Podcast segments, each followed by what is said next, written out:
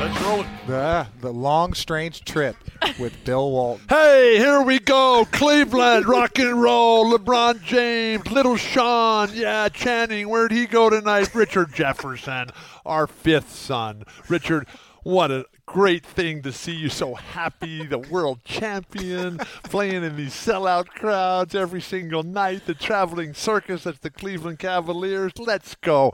Nothing is better for an old guy like me, old and in the way, 64, to see one of his children come and just do so well, to wear that championship ring, to have his two children, and to be out there with LeBron and Kyrie and T. Lue and the coach, and it's just so fantastic. And these fans here, oh my gosh. I have been so lucky, RJ, to be on some of the great teams in basketball history. So I know how much fun you're having. Yes. I can just see it in your face, and you've just done so magnificently well. And I can remember, I can remember this moment in my life when Luke was a, a senior in high in high school, and he came home from his first recruiting trip ever. He had other trips scheduled, one to UCLA, and I think Kansas and Kentucky and Duke, and he comes home from his very first trip, which was to Tucson, Arizona. And I picked him up at the airport, and he got off the plane, and he said, Dad, you know, I have these other four trips scheduled to all these other schools. I said, Yeah. He said, Cancel them, Dad. because, because when I went to Tucson, I met this guy. And his name was Richard Jefferson, Dad.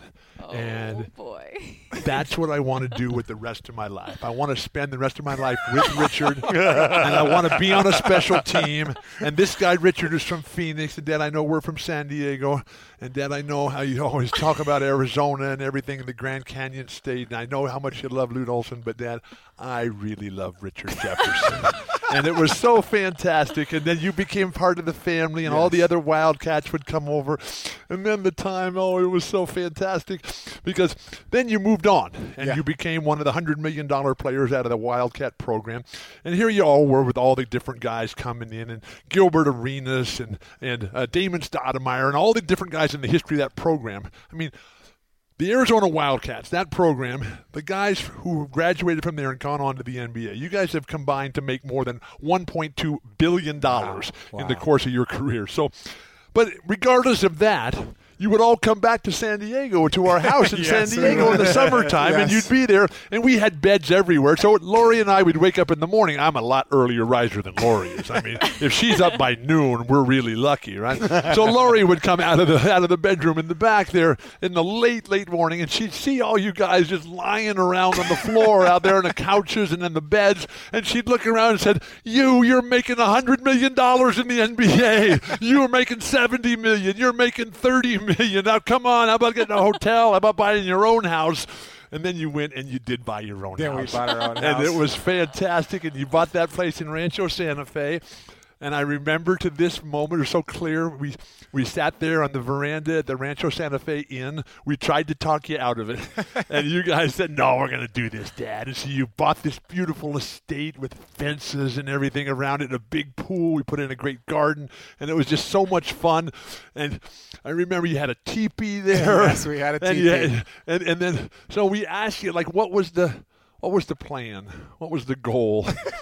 and you and Luke looked at us in unison, and you said, "Our goal is to make this house the Playboy Mansion." Oh, man. And you did, and you succeeded. You know those and it was stories. over the top. You haven't heard this story, Emily? No. I know. Oh, I so and so we would always get these, you know, we'd always get these calls.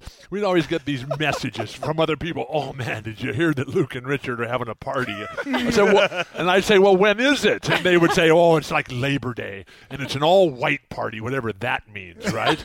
and so, I mean, I, I'm I'm a deadhead. I mean, we go to parties like we go where we go everywhere else. We got our jeans on and we got our t-shirts on, right?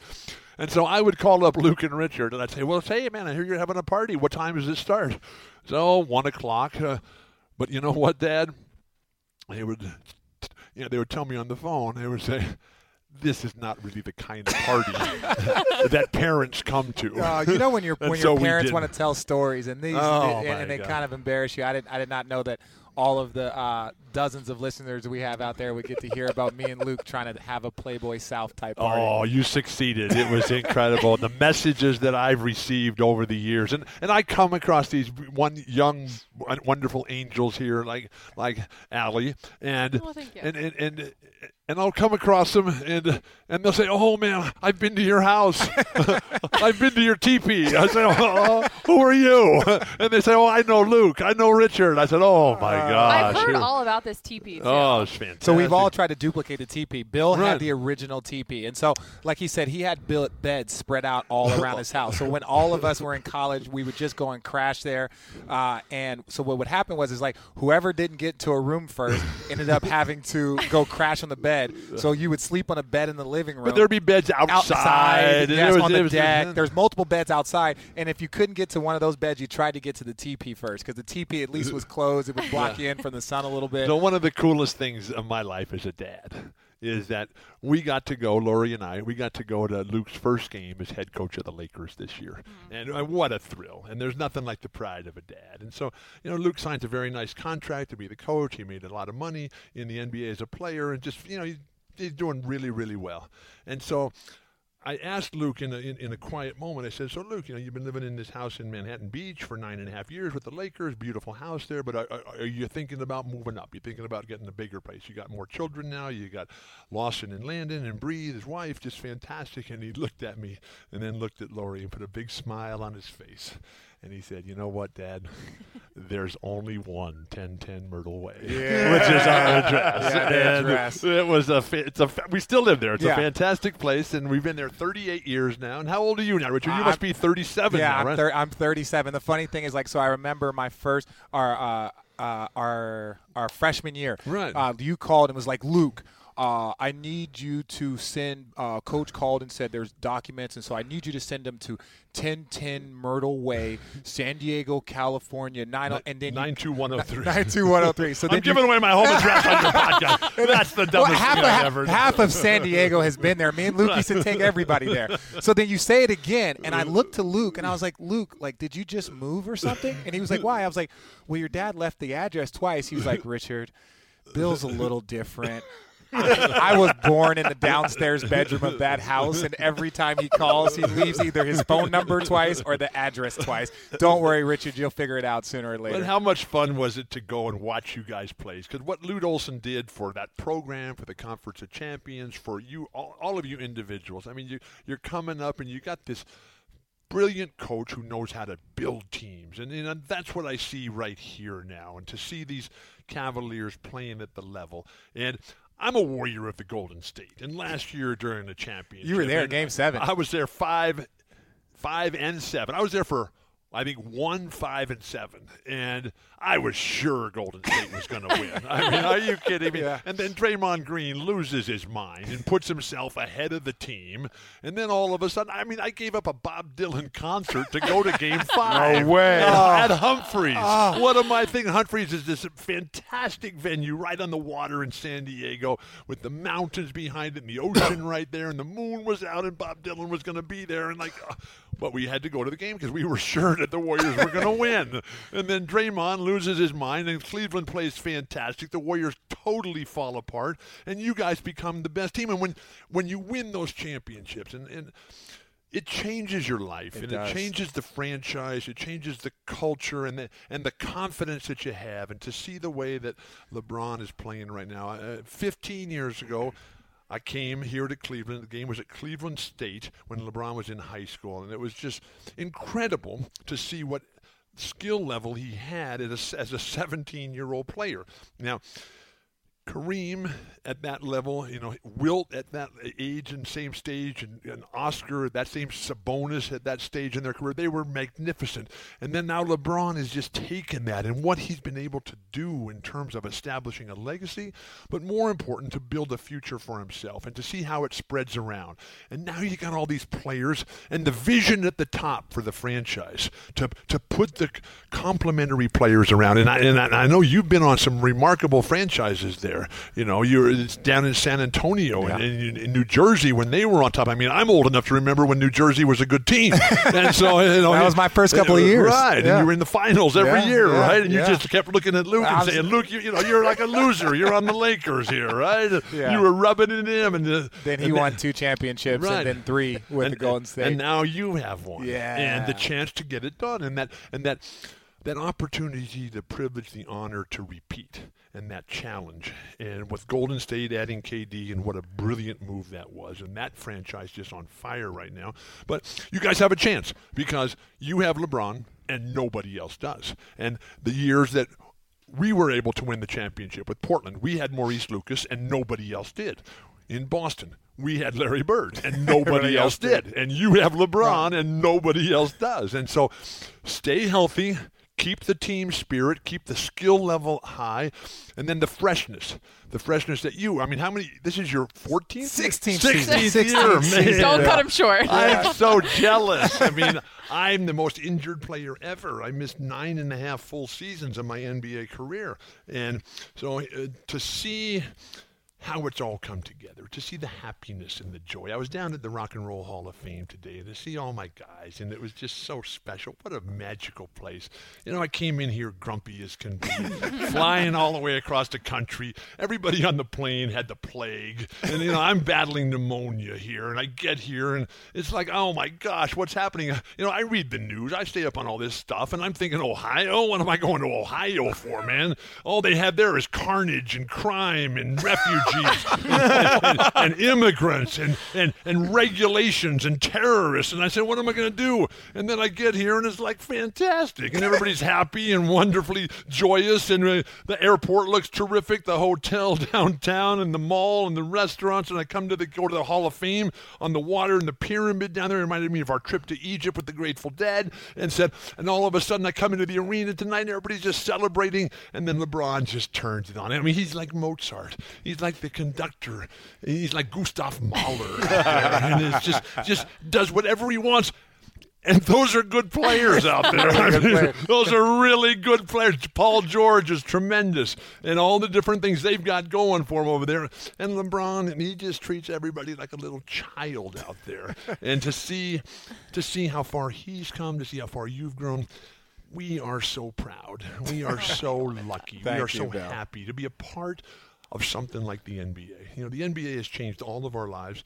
More importantly, though, the NBA has changed the world. And what the NBA stands for and represents inclusion and opportunity. That's what life is all about. And to, and to, to be able to take this message out and for the rest of my life, I'll be always able to tell myself as I'm on my bike and I'm on the long, hard climb, as I'm sitting there looking at the beautiful sunrise, as I'm checking out the clouds as the sun leaves us in San Diego in this red sky, I'll be able to look back and say, man, remember that day 15 years ago in 2002 when LeBron was 17?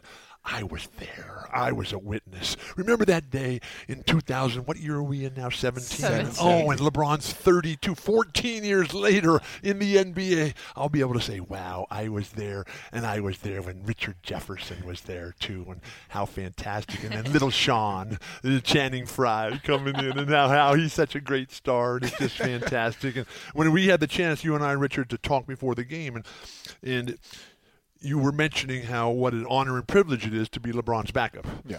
But there's all that's also a challenge, and, Responsibility. and responsibility, and a duty and an obligation.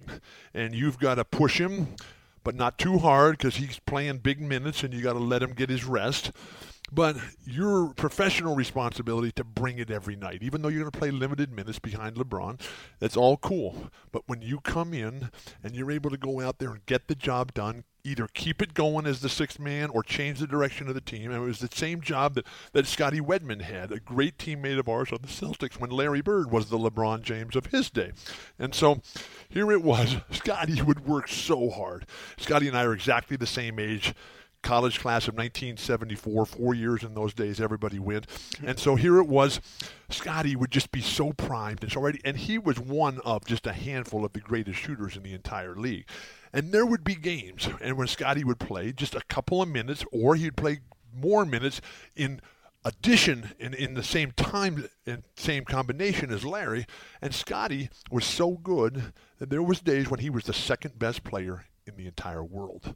Larry would always be the first because even Larry, at just an average day, Larry Larry was just so far ahead and better than everybody else. Three times in a row MVP. That's only been done by two other guys, and that was Wilt and Bill Russell. And it's so much harder from the forward position, which has been your position. I mean, forward is the hardest position in all of basketball to dominate from. But Larry was able to do that now LeBron, but LeBron defies position. I mean, he's just one of those unique forces of nature and just so powerful. But more importantly for LeBron is how he's worked on his skill. But to me, as great a basketball player he is, he is his stuff off the court is uh, so far eclipses everything he's done yeah. on the basketball he's, court. He's his philanthropy, his business acumen, his sense of, of, of, humanity, his ethics, his his courage, his his moral his moral clarity, and also his sacrifice, because you know he could just come out there and be a jerk mm. He could come out there and treat everybody like, what are you bothering me for? I'm LeBron James. But he looks around and says, hey, how can I be the human forklift? How can I lift people and things up and put them in a better place? And that's what he's done to be able to come back to his hometown after learning, learning from Pat Riley about what it takes to be the champion. You know, because LeBron, he did not have the greatest childhood growing up, and he did not have the greatest culture when he first joined this franchise. This franchise, I mean, this was, this was a franchise in transition, and they had an ownership change, and then Dan Gilbert comes in, and the first thing he does is fire Paul Silas, who I thought was an excellent coach for LeBron because the coach, the coach, he has to be able to tell the young guys no. And when the coach, the leader, when the guy on the top, when he can look around to all the young guys who want so much, when he when he can say no, and everybody else still buys in. I mean, that was John Wooden, that was Red Auerbach, that was Jack Ramsay, that was David Stern, and now that's what's happened here. Because when Le- LeBron got down to Miami, there was Pat Riley saying, "Look, this is the way you're going to do it," and so then Pat takes LeBron to this incredible level and LeBron says, "Yeah, okay, now I got it." And now he comes back here to Cleveland, and it's yeah. just happening. And the crowd just so fun, so happy, and so confident. And that's the true sign of a great team, a great franchise, and a spectacular player. When you know before the game starts that you're going to win, because at the end of the day, you have LeBron, and nobody else and does. I want to ask you about that because LeBron just Hi, said, what's your name again? I'm Allie. Hi, I'm Allie. I'm Rafa. I'm Allie. How are you? Again, just a reminder. Yeah. I want to ask you about that. I love Rastafarians. Yeah. Spark it up. Yeah. Man. Doke. Oh, my I want to ask you about that because What LeBron was your question? Said, Yeah. LeBron said the other day that no matter who's injured, who's in the in the lineup, who's Right. not, he's on the floor. The team has a chance. Absolutely. So, what is it you see for our listeners? The reason why we're so lucky to be uh, graced by Bill Walton here on our No, no, podcast no. We're lucky to be in LeBron is James' be- world. and amen. universe. Is because um, he Ask called. Richard how lucky he thinks he is. So lucky. you were on some bad teams out there, right? Yeah. I mean, how many? 16 years? How many teams? You, know? Uh, this is I've my lost sixth track. team. Sixth team. you were in San Antonio. Yes, I was in San but- Antonio. but that didn't work out so well. Didn't work out so well. Yeah. Uh, Where else were you? You were I in was in Utah. Gol- I was in? Utah. I was in Golden State. What was that like? Oh man, I was in Milwaukee. Was Okay. I went to? Milwaukee, Bill. I went to- oh was- I my went to gosh, Kareem spent six years there. Yeah, he won a championship. Good Yeah. for him. So Karl Malone goes to Utah, right? and so Karl he, he gets there. And like he's looking around, saying, no, Karl's from Louisiana, right? So maybe Utah is like a step up. I don't know. Yeah. And so I love all things Utah. It's fantastic. And so Miss Idaho, Miss Idaho is in Salt Lake City doing a a promotion. Yeah. And on that was the same day that Karl Malone, nicknamed the Mailman, is being introduced to the, all the folks when he first joins the NBA in Utah, right? And so this lady, Miss Idaho, was off on the perimeter, right? And they're having a big parade and a big celebration and a big rally, and and and then Miss Idaho, she ter- you know, she turns to her friends in her group and she said, "Well, what's going on over there? Why is that big crowd there?" Uh, and, and, and they said, "Well, oh, they're honoring the mailman." And she looks over, and says, "Oh, how cool is that? Look, they, they got a black mailman here in Salt Lake City. Here, how how wonderful!" and so Miss Idaho ends up ma- marrying. Karl Malone. Oh, wow. And it Black was History just, Month, It's just a fantastic story. No way. Yes, no, she and, and what an angel she is. And they have tons of children, and they moved back down to Arkansas. And but let's talk about LeBron and what he has done in terms of the business acumen and to be able to uh, to, to start all his own agencies and to, to generate the television programs and products. And you know here's a guy LeBron James you take any athlete in the world today there is nobody at LeBron's level in terms of the impact on the entertainment industry He's the world champion. He's the Finals MVP currently. He'll go down as one of the, one of the greatest players in the history of basketball. But what he's doing, he, he has joined already the ranks of Roger Staubach, who is the platinum thorium standard there at the business level of of ex of a of a former player, Magic Johnson up there, uh, Joe Montana, all these guys, Steve Young, who have just used their sport and their connections and their brains to build a whole business empire and. He will be the standard. Now, Michael Jordan has done the same thing, but but but Michael has been different. Michael was the first in, in the world of basketball. Magic's done absolutely phenomenal, but now LeBron is is just taking it over in the springboard. And for all the people who were part of this podcast out here, besides just the three of us, are there more people out there, than, or is it just us? Chan- Channing's a part Channing, of it. I don't see him in yeah, here. but Channing, but Channing. you, we, we, the He's not thing- a quitter, is all- he? No, he's not a quitter. No. But all the all Okay. the guys join on. Kyrie's been on three times. Really? LeBron's been on LeBron. here. So Now, there's there's no evidence. There's no evidence that Channing Frye is a quitter. But if you were looking for evidence, this would be exhibit not A here. He's I not even a- here. It's, I it's have a show. question for you, uh, Rafa, you know. are on the show too. Yes, the fans want to know. Rastafarians, yes. Is this Was- a live was- show or is no, this? no, no, just recording. Was Jerry Garcia a sports fan? Oh, absolutely. It's a tremendous. He was a, a physical fitness fanatic. he just he, he loved to he loved to go to bed early and then get up and go right to the gym and ride the bike and do his oh. calisthenics, do his yoga. He was fantastic. And in between all the non-filtered Camel cigarettes, man, he was just really on top of it. Oh. But to see, I was down at the Rock and Roll Hall of Fame this morning, and and they brought out four of Jerry's old guitars, and I was just sitting there looking at them. You can't touch him down there because June, who's in charge of the vault, down locked away in the basement. He pulled out four of these guitars, and I was just thinking, I was just dreaming, and how, how perfect that was, and, and and being on tour with the Dead, and how just how happy everybody was, and that same sense of happiness tonight with these phenomenal fans, and what LeBron has done. The last six years of the NBA, where he has taken his team to the finals, wherever he's been, six straight years. Now, it helps that he's in the Eastern Conference, which is not as good a conference as the West. More talent, more strong teams. But hey, that's not LeBron's fault. He's doing his job. He's at right? home. So, but uh, the key, the key in life is to make other people happy. Jerry did that. Bob Dylan makes that happen. Magic makes that happen. Now LeBron's making it happen. And and please please read Sam Smith's book about Michael Jordan because Friday the 17th is going to be today's the 15th. Friday the 17th is Michael Jordan's 54th birthday. And as time goes on, I'll- you know, everybody's always thinking about now. Everybody's thinking about today. But Sam Smith, this legendary writer, he writes this book called Michael Jordan, The Legacy. There is no next. And so while we're always looking for what's next, Michael set the standard. Because when you look at the history of basketball and, and, and the great players who are the foundational pillars of perfection, Bill Russell, my favorite player ever, Wilt, the most incredible, of, and then Oscar, absolutely spectacular. Kareem, the greatest player I ever played against. Larry Bird, the greatest player I ever played with. Magic and Michael Jordan. And so Sam, he makes this argument that what Michael was able to do on and off the court in terms of changing the perception of everything. Now, for me, you're talking about the greatest ever, I always try to look for standards and metrics because everything else is just an opinion, and everybody can have their own opinion. So if you're going to have standards and opinions and, and, and, base it on facts and science, Bill Russell, the greatest winner of them all. I mean, he's got 11 championships in 13 years, 11 and 1 in the finals. 10 and 0 in seventh games in the course of his career. Kareem has all the records. You know, he has the scoring record. He's third all time in rebounding. He's got the most MVPs. You know, he, that guy has done it. And then, but Sam makes the article, the argument that things changed with Michael Jordan and the economic power that Michael brought to the league.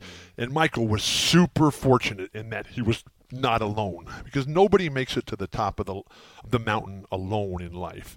It's all about the team. It's all about the people who were around you. We see that with the Cavaliers right now, and what RJ is doing, what Channing Frye is doing, what Cal- Calvin or Kyle Korver is doing, what Kyrie Irving, uh, Tristan Thompson, and when Kevin gets back, and how tremendous he is. But here's this situation that Michael the simple twist of fate in life. Here he is in the early 80s. He's down there playing in North Carolina, and the world of basketball belongs to Kareem, Dr. J, Magic, and Larry. And then Michael comes along, and he brings David Falk with him.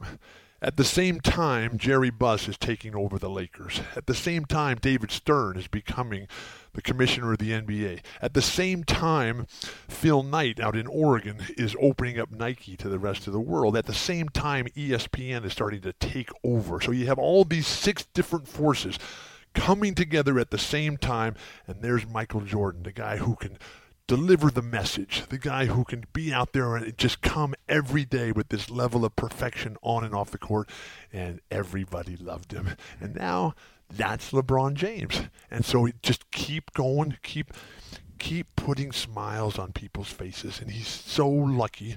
He works very very hard at it, but so much of your health in life is based on luck.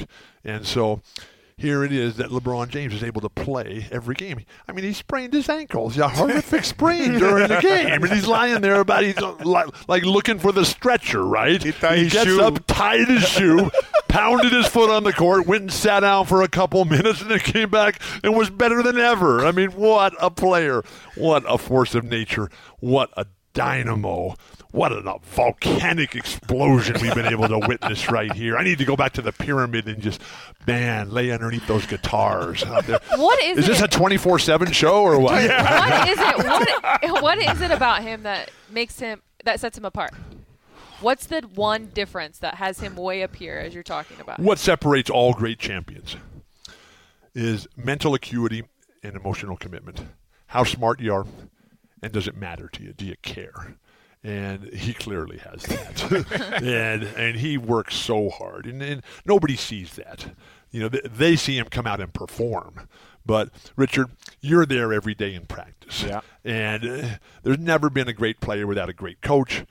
And there's never been a great player who didn't just work at it He's the night hard- he's- and day. I mean, he's the hardest worker I've been his, around. his, his level of physical fitness, his level of skill, his level of passion, and I mean, there were really, really good players out there on the court tonight, and he made everybody else look like they were in like middle school. I mean, it was like, wow. Well, Bill, Bill, let me stop you because I know you're What? ma- Bill. I, I just I don't want to keep you. You got places to go. Man, they got 24 hour room service at the hotel, man. And you've learned Ohio's And- not such a bad and- place. And, and they do it, you know, they do it right over there at, at that Ritz Carlton. They I mean, do. It's very nice. It's quiet.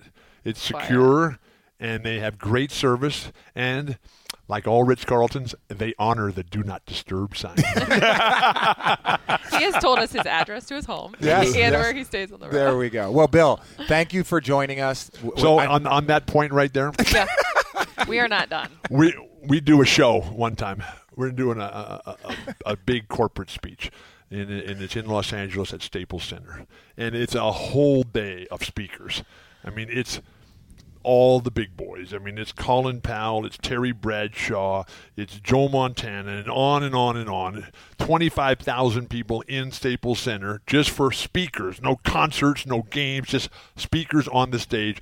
And the closing show, the closing segment is John Wooden and me. Oh, right? And so we're up there on the stage and we're sitting there. It's just a couple of potted plants a table with a bottle of water on it, and Coach Wooden and I sitting there, and we are going back and forth, and we are just arguing and fighting and telling stories and laughing and crying and joking and dreaming, and it's just absolutely fantastic. You can't see a thing because the spotlights are just right in your face, but we know that there's 25,000 fans out there. They've been there all day, right? But they're just hanging on every single word, and Coach Wooden is making no sense whatsoever, right? so, so I call him out on it. I say, Coach, you can't possibly believe what you just said, and he's back in my my face. Well, you're just stupid. You're a slow learner. And come on, man. You'll never learn what you don't want to know. And so finally, I just lose it. And I said, come on, you folks out there, 25,000, I know you're all out there. You can't agree with what he's saying out there. So just please give him a call, right? And so I say, his number is 818 343 2266. And he looked at me. Oh, my gosh. The only time he was ever mad was when I was arrested at the peace rally. Oh, man. We were trying to spread flowers and love and happiness and joy. And there it was, Nixon with the war driving the, driving the world insane. And so when Coach had to come down to the jailhouse and get me out. Oh, he was livid. Oh my gosh! But when I gave out that number, my he never changed his number. he, he, he waited it out. He he wait, had to wait about three or four weeks before the calls Oh. stopped coming, oh. and then they just said, "Okay, he's not going to pick up." Oh wow. I love your stories. Do you have any of Luke, Richard, and Channing? One good one that you can share with our listeners? Yeah, well, they would always, you know, I'd he call kicked them. me out of his house multiple times. I never did that, Richard. He says that Lu- all the time. that Luke, you did. Luke, I did kick out. and I was with Luke. I got pneumonia. Sorry. So I would call over there at school when they were there in Tucson. I'd call them up just to check on them, and and they'd always say, "Dad, Dad, Bill, I can't talk right now. I'm in church." oh, good. This is great news. I'd call back the next day. Dad, Dad, Bill, I can't talk right now. I'm in the library. And, oh my gosh. And then I would go over there and I would see all these, you know, beautiful angels walking around in their bikinis and their shirt cut off jeans, right? And everything just hanging out everywhere and these angels just walking. And they said, Oh, I was with Luke and Richard last night. yeah. Oh my gosh. It was just incredible. Oh, man. And but one, one of the things about Luke and Luke is a lot like me. He's very quiet and he's very shy and very reserved. And so here it was. As the children would go away to college, we'd always Lori and I would just write them a check and say, "Here, you're going to have have some, you know, some spending money." And all the other ones, all the other boys, Adam and, and, and Nate and, and Chris, I say, "This is fantastic. Let's go." And I'd hand Luke this check, and Luke would look at it and say, "Oh, Dad, that's too much, man. I, I don't need that much." And he, I said, "It's okay, Luke. Just take it." He said, "No, Dad, that's just way too much. Please, just." Uh, it's, I- I got it covered, and it was very much like when I went. It was very much like when I went to UCLA. I was I had the time of my life there. I was always hungry at UCLA, but never for very long. Oh, UCLA, what a place! Oh my gosh! And I was just there. I've been able to go there back as the con- as the broadcaster for the Conference of Champions, and it's just incredible what they've done with that school, and really all the schools in the Conference of Champions. And, and I'll take this moment to say that Richard Jefferson, one of the very first athletes in the in, in the history to, while he's a current player, write a large, large check back to his alma mater. And, and they have the Richard Jefferson Gymnasium right there, right on Campbell Drive. Man, you drive by, right, going to McHale, which is not named after Kevin McHale, no, but the Richard Jefferson Gymnasium. And that's what makes me so proud because that uh, that willingness, that that understanding. Because when you get old and when you're just in the way and you don't can't do anything anymore, the driving emotions in your life are always pride, gratitude, and loyalty. Pride, the satisfaction with your choices in life. Loyalty. Do you care? Does any of this matter? And then gratitude, the acknowledgement, the respect, the appreciation, and the gratefulness of the people who have gone before and all the people who have given me the greatest life ever. And now to see Richard, it's just a young man. I mean, 37 years old? Yeah, 36. 36. 36. I'll be You're- 37 in June. Luke's older than you? No, no, no. yeah, Luke, Luke's a month and a half. a month and a half older. I thought yeah. you guys were twins. Man, No. I'm gonna have to. I'm gonna have to go back and tell Lori. He's Are you Mar- sure that Luke in and March, Richard are not He's in twins? March. I'm in June. March he- 28th. Yeah. Yeah. What's his address? What's his Uh, phone uh, number? Whoa, you want you, you, want, you want me to put that out there? I don't think he would like that. I will say he's on Gates. Oh my God! what city is that? Oh, I don't know. One I live in Mars, cities. Man. I came Mars. back here from oh. the Oh. Mars Hotel. I've had a fantastic time here, man. I didn't think it was going to be. I, I was wondering if I had to bring my passport, man. I didn't know. They're going to they're going to take me to a black site, and they're going to deport me. Oh my oh. gosh, please! I'm guilty. Yes, I'm guilty of smiling on a cloudy day. I'm guilty of being a fan of LeBron James. I'm being guilty of being a, a fan and an alumni and a proud member of the NBA. Wow, we're the luckiest people on earth, On Richard. Who earth. would have ever thought? Hey, on I mean, how's the yoga studio Yoga doing? studio's great. Uh, Luke took the entire Laker team to the because we just opened the up yoga a, studio. To the yoga studio, we opened up a second one. The first one in Hermosa Beach was doing so well. We opened You up. opened a second we one, opened a second one in downtown LA, and Luke took the entire downtown? team in downtown. You know, it's it's coming up. I So- thought, I thought it was just a place where you got to meet girls and Ah, stuff, like the Playboy Mansion South. Well, no, I, you're married. I, I will say this: I decided to open up a yoga studio when I was single, and then I got married. Yeah, was your just like, wife well, is an angel. She's a Wow. sweetheart. She's the Yeah. best. But So- no one's the angel like Lori. Oh, No, my gosh. Lori's the best. Lori. Tell, tell Lori I Can you said hello. imagine being married to me? Oh, my gosh. Oh, Bill. that poor girl. She's the best. Oh my She's gosh! the best. I'm the luckiest guy in the world. I know Richard Jefferson, and I was here in Cleveland tonight. wow, what and a you team. saw Game Seven when he won the championship. Oh, Yes, he was my at Game Seven. gosh. Yo, Kyrie. So one of the very few angles that they show, they have the up top, the side, Right, but right. there's one where they show you Really? you were right by the Warriors be- bench. right behind so the bench. Kyrie hmm. shoots it. Your hands are up, and you're like, They're oh gonna- my right, god. The Warriors are going to win. I'm a warrior of the Golden State, and then it went in. In. oh, oh my. God! And then LeBron, right after that, LeBron blocks the Iguodala shot. But Oh. it never would have happened had it not been for J.R. Smith making those three. Hey, oh, Right, yeah. start Quarter, the yeah. second Eight half. points oh, to start the second Start half. the second Oh. half. Man, I mean, th- Swisher. I Oh. remember. Oh. I remember as a player that start of the second half in Let's these go. games. Let's go. The referees, no whistles. Let's let them go. And you're just fighting, and it's just wonderful. And there was J.R. setting the tone, man. Three Bam, quick three ones. in a and row. we were down. I was right Yeah, there. yo, I, and I, that's why I try and tell people it was like we were down Right. eight at halftime. Emotionally, you're like you want to cry. Then all of a sudden, J.R. just hits a bunch Let's of threes. go. We Come go up. me. We go up The seven. You're like yes. Then the next thing you know, it's tied, and you're like, what's Wow. going on? Tied for five a- Tied, minutes. yeah, it's tied. It's back and think that was forth. crazy. But you held them to 89 points. You deserved to win. You were the better teams. You had the better players. Sad. And, and Ty Lue did a phenomenal job, and I love his on-court demeanor. Yeah. I mean, I, uh, I, I love these guys like Ty Lue, who comes from Mexico, Missouri. I mean, I mean, I live right next door to Mexico. I mean, we got to build. Uh, and I didn't think Missouri was anywhere near Mexico. But that's where he's from, man. But we got to build bridges and not walls out there. And here's Ty Lue. He gets this golden opportunity, and they make the decision here to get rid of David Blatt, who's now in Turkey, I believe. I mean, can you imagine being in Turkey right now? Oh, jeez. anyway, so Ty Lue comes in, he gets this fantastic opportunity, and he handles it with such dignity and such grace. And I love the coaches who just sit over there on the sideline and who just do their communicating because the players are all crazy enough, right? you don't need to have the coach crazy. You need to have the coach be the calm guy who can say, okay, now this is what we got to do here, guys. And then he can look at LeBron and he can look at Kyrie and he can look at Kevin Love and Tristan and you and Channing and now Kyle Korver and, and give him a rational explanation of finding the path forward and it's just absolutely spectacular. I'm so happy for him and so proud of him and i was in his i was in his office before the game tonight doing the coach's interview right?